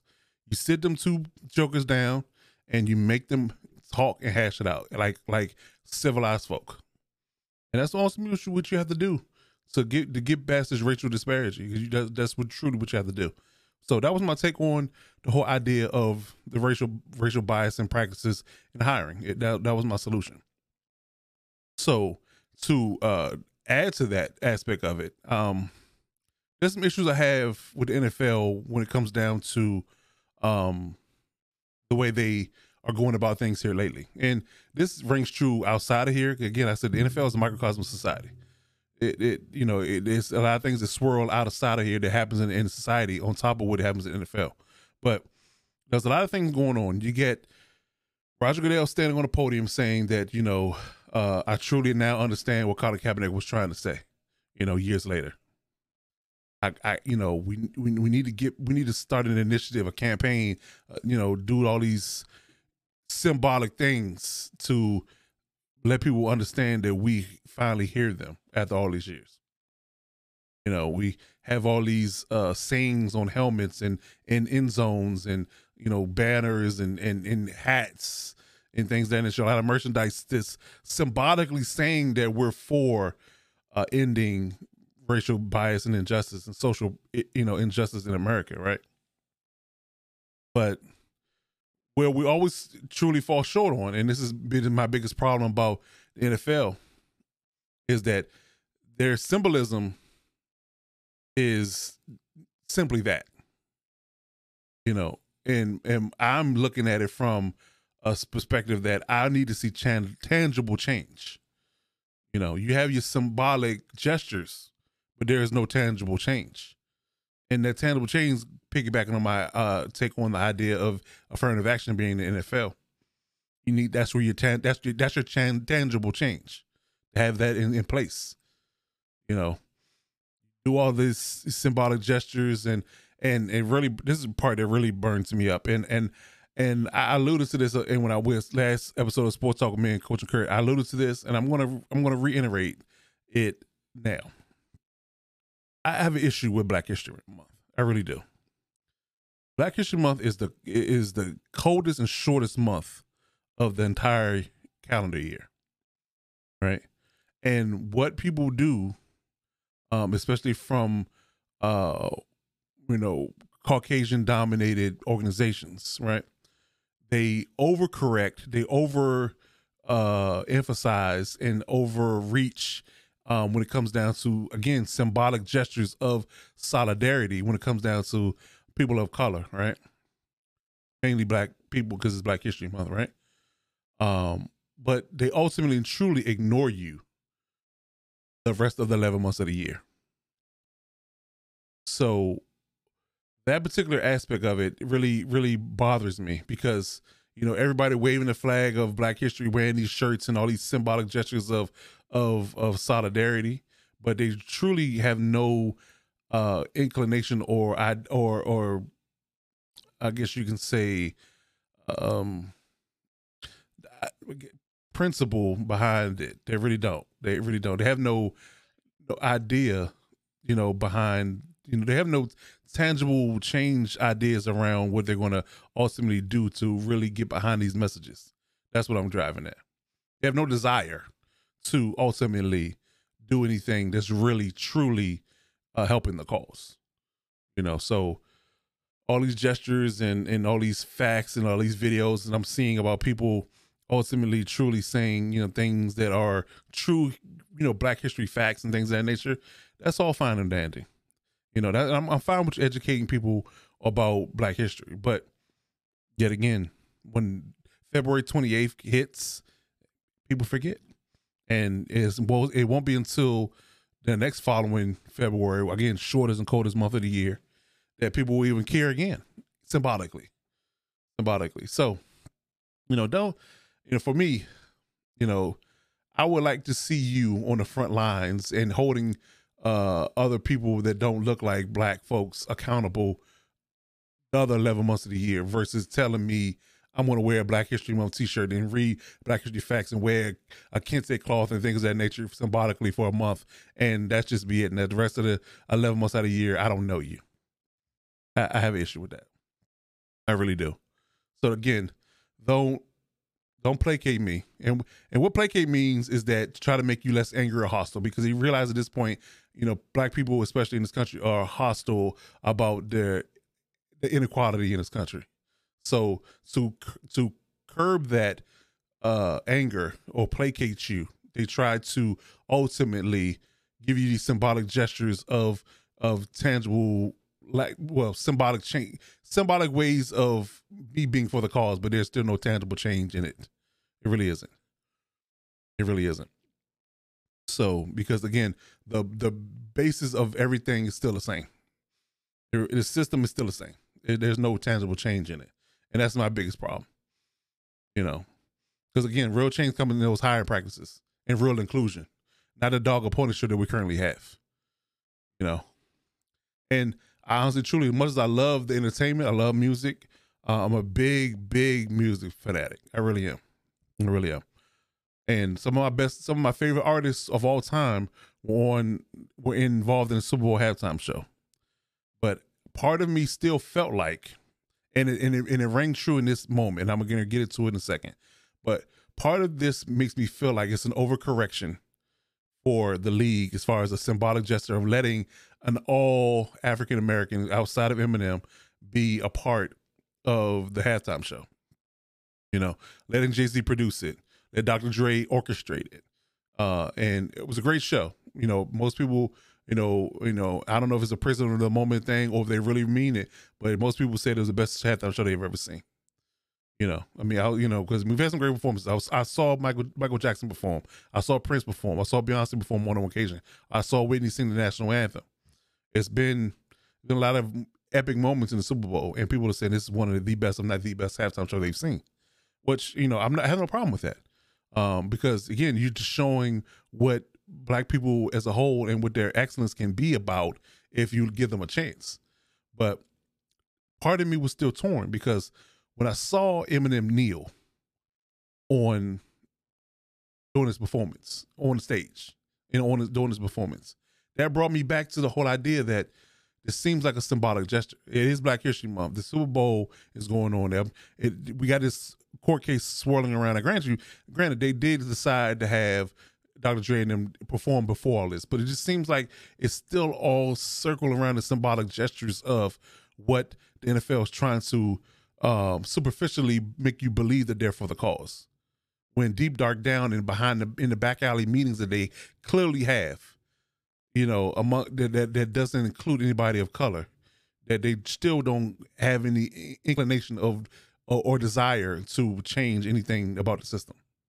That that really makes me believe that and it really it, it took me it took Eminem kneeling a, a, Caucasian male rapper to kneel to make me understand that you know they really it is is really a dog and pony show. It feels like it really does. As much as as epic as it was, uh, great performances across the board. I mean, it, it, wasn't a bad moment in that show. It really wasn't.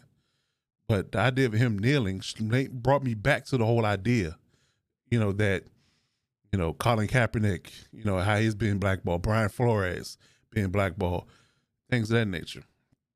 Just brings you back to the whole idea. And and I'll end this by saying this is that until such time that we get past the superficial symbolic uh gestures of uh air quote I'm for the cause of uplifting and equality for black people as a whole and really truly forge some tangible change when it comes down to tangible lasting change when it comes down to how the system is operating at the current moment then we will never ever ever get anywhere past where we're at at this moment which isn't far which isn't a far cry from segregation. It's not that far from it. It really isn't because if you if you really look at the way the system is is being ran you have you know the caucasian males running the the running the running the organizations. Commissioner's Caucasian. The owners are Caucasian. Except for Shad Khan, he's he's not he's not he's not Caucasian. But seventy percent or more of your workers are black. You paint your own picture. Paint your own picture about how that looks in the holistic view of how the world has been operating for the last 20 years. And you tell me what's what's what's wrong with that situation. I'm just saying. So that's my take on NFL culture and symbolic versus tangible change. So hope that touched somebody's uh, psyche and made and brought shed some light on what we're really dealing with when it comes down to what we see in front of our faces as far as these messages and what's really going on behind the scenes. So that's going to wrap up NFL culture in the segment here in the Lockdown Divas podcast, episode 74. We'll take a quick break and we'll come back with the fourth quarter closeout. It's the Lockdown Divas podcast. Hey, I'm just here so I don't get fined. To all my lockdown defense goons and goblins, Coach Defense here. Wanted to remind you that our weekly debate show, Sports Talk with Coach and Kurt, broadcasts live each and every Saturday, 9 p.m. Eastern Standard Time, and simulcast on Twitch and YouTube. We bring you chase down blocks and decleating content each and every Saturday. And so I'm here to tell you, keep your head on the swivel because you never know exactly what Coach Kurt and I will say next. Each and every week, we break down hot topics of the NFL and NBA of the week in the world of sports. And if you haven't seen the show by now, it, one ad can honestly, truly not do it justice. So it'll be your best interest. It'll be your best interest to tune in live or on replay each and every week for authentic, honest, and real opinion that goes on in the sports world. And we might have the Rose Light, Co- Light Skin Coalition uh, week to week for being extra. The show goes live each and every week on YouTube and Twitch. Search Lockdown Divas Podcast on YouTube and follow us on twitch.tv forward slash Lockdown Divas Sports. Live and direct each and every Saturday, 9 p.m. Eastern Standard Time. Subscribe to all our platforms, turn your notification bells on. And if you missed any part of the show, the replay goes live on all platforms at 11 a.m. Eastern Standard Time on uh, YouTube, Google Podcast, Spotify, Anchor, iHeartRadio, and Apple Podcasts. So check us there. Check us out there. And as next, I had a bonus. If you want to get featured as the mailbag question on the show live, email us at lockdowndefensesports at gmail.com or DM me on Twitter at lockdowndefense. Uh, for all questions must be submitted by Saturday at 5 o'clock for a chance to be on the show each week. As of always, Sports Talk with Coach and Kurt, each and every Saturday, 9 p.m. Eastern Standard Time, dual cast on Twitch and YouTube. Coach Kurt and I are just here so we don't get banned. Now back to the show.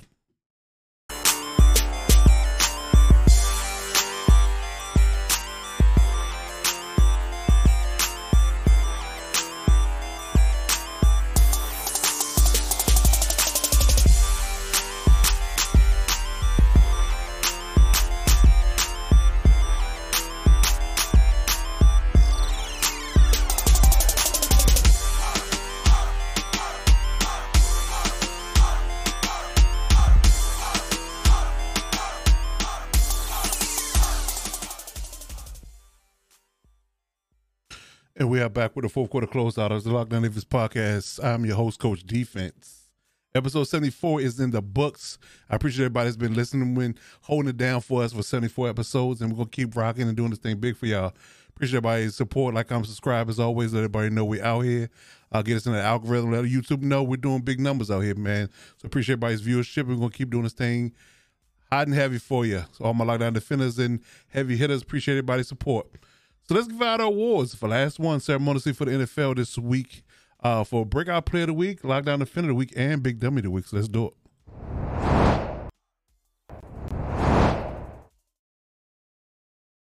All right. So uh and I'm gonna go all Rams as the Super Bowl champs. We're gonna give all awards out to all Rams this week. Uh starting with Matthew Stafford. Uh he was 26 of 40 for 283 yards through the air, three touchdowns. Unfortunately, two picks. Like I said, I only give him credit for really one because that one was more like a punt. Um, the first one he threw. Um, second one was off Skowronek's hands. But regardless, played a pretty clean game. Uh, 89.9 uh, quarterback rating overall. So he had a good game from the from a passing perspective. Uh, I'm gonna give credit for Odell Beckham Jr. Um, having two receptions for 52 yards and uh, a touchdown. Uh, give him definitely give him credit for uh, ultimately changing the game while he was in it. Um, it really unfortunate that he tore his ACL again and he was out for the game after that point, but he was definitely a game changer when he was in it, and he was been a game changer for them all playoffs. So give Odell Beckham a lot of credit for being uh, a, a definitely a breakout player for the Rams all season as he's been there. And of course, Cooper Kupp. Got to give credit for Cooper Kupp. Eight receptions, 92 yards, receiving two touchdowns, um, game winning touchdown he caught as well, being the Triple Crown MVP like offensive uh, player of the year that he is. Um, Super Bowl MVP, obviously. So uh, definitely give Cooper Kupp his flowers as well for being completely and utterly dominant throughout this whole entire year. Um, lockdown defenders. Give it to Von Miller. Two tackles so uh, total, two solos, two tackles for loss, two sacks, three quarterback hits, and a pass breakup. So he got in coverage one time and broke up a pass. So yeah, Von Miller played lights out, and can't go can't, can't leave this particular conversation without talking about the man Aaron Donald.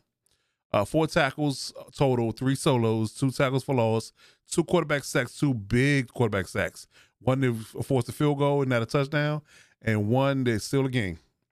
And three total quarterback hits in throughout the game. So telling you, man, the boys are definitely after it, and they definitely deserve every bit of uh, praise they have got for being Super Bowl champions. So, so Matt Stafford, Odell Beckham, Cooper Kupp, Von Miller, and Aaron Donald is on top of being Super Bowl champs. We you give y'all awards for Breakout Player of the Week and Lockdown Defender of the Week.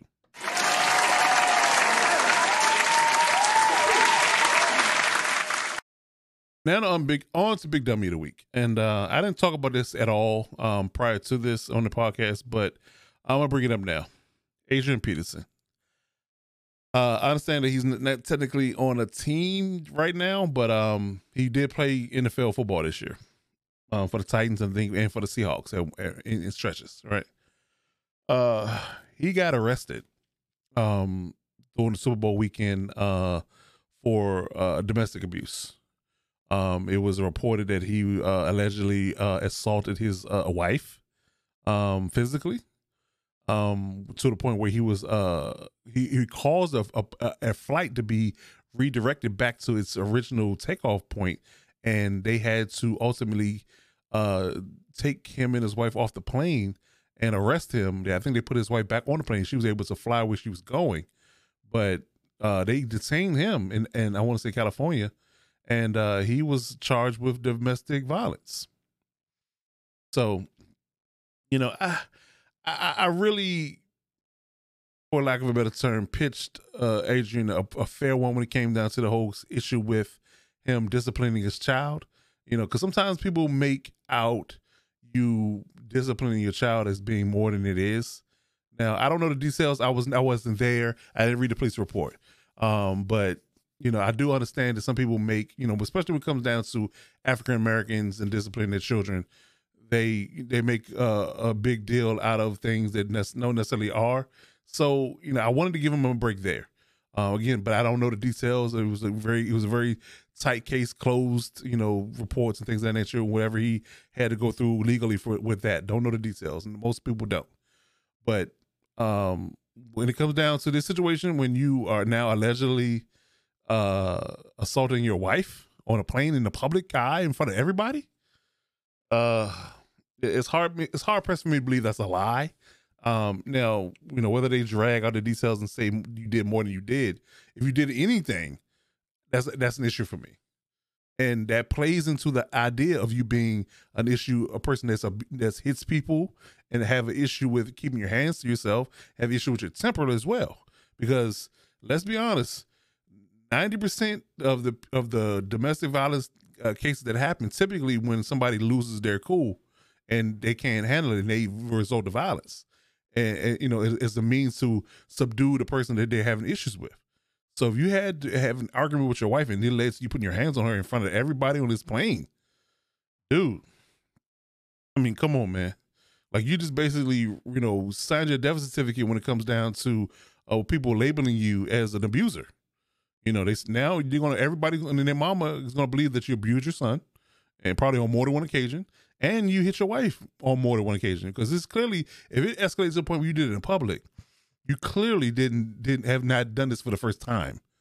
Uh, when it comes down to these incidents that were reported, everybody's gonna believe that.